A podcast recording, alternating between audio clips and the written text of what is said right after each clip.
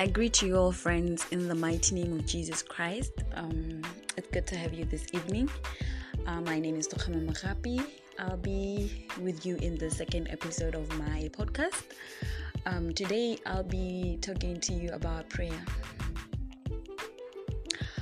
Friend, have you ever wondered what is prayer? What does a prayer entail, especially in a person's life?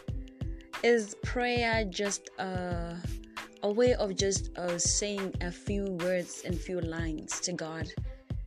Or is prayer just um, something that we should take very seriously? Okay, one may ask, what is prayer? Let me tell you, my friend. Um, I, apparently, sometime last year, I released a book called Prayer. Please, you should get it. It's really important that you get it. Um, it's really important that you get it. Um, the book is, entail, is, is entails a lot about prayer. I'm there in the book. I'm discussing what prayer is, how to benefit from prayer, um, what prayer is about, and how it can um, help you in your life and how it can change your life. I'm gonna be brief on this matter uh, prayer is um, a communication with God. Just as brief as that, it's communication with God. And what do I mean by communication? Uh, my friend, I want you to understand that communication is a two way thing. That's why I did not say prayer is talking to God. I'm just saying prayer is communication with God. Hence, prayer is a two-way communication with with between you and God. Hence, whatever that you communicate with God about, whether you are asking for something from God or whether you are um, worshiping, God gives you um, a response. So, how do you get to uh, be in good prayer and not just talking? And how do you get to know if you're actually um, praying right?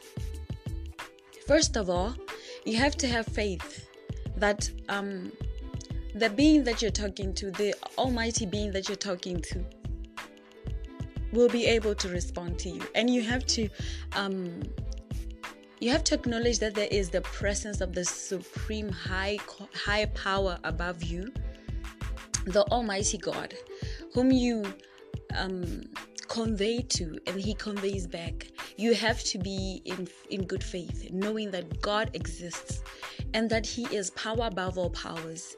You have to believe that god is there that he is your father that whatever that you discuss with him whatever that you pray to him about he will sh- certainly respond to you. You know my friend i want you to know that when you don't have that faith when you don't even have that faith um of like the bible says that faith is is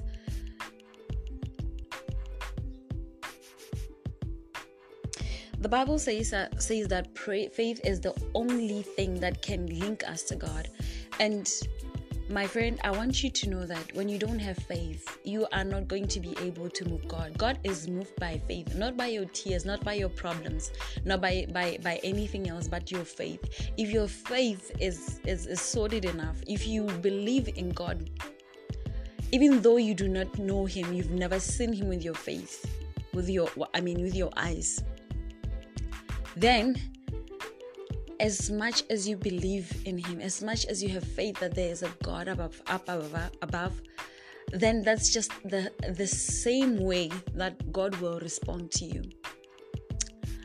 I used to be that kind of christian that just felt like okay prayer is just prayer i've been praying all my life but there was a moment in my life whereby i didn't know that god can convey with me that i didn't know that when i ask god for something he can actually say no yes or wait until I grew spiritually. And for me to to grow spiritually, you know what I did? I just drew closer to God. I prayed more and I spent time in meditation in meditation um as in getting close to God and I spend more time meditating in the Word of God, getting closer to God.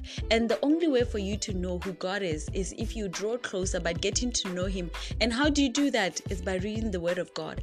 The Word of God is like a guidance of how you are supposed to relate with God, and it's like it gives you that um certainty that God is alive. It gives you that certainty that indeed people in the past were dealing with God. And when you have that revelation of who God is, it actually gives you the revelation of who God is. When you have that revelation of who God is, you are able now to be able to know and have faith that God indeed is alive.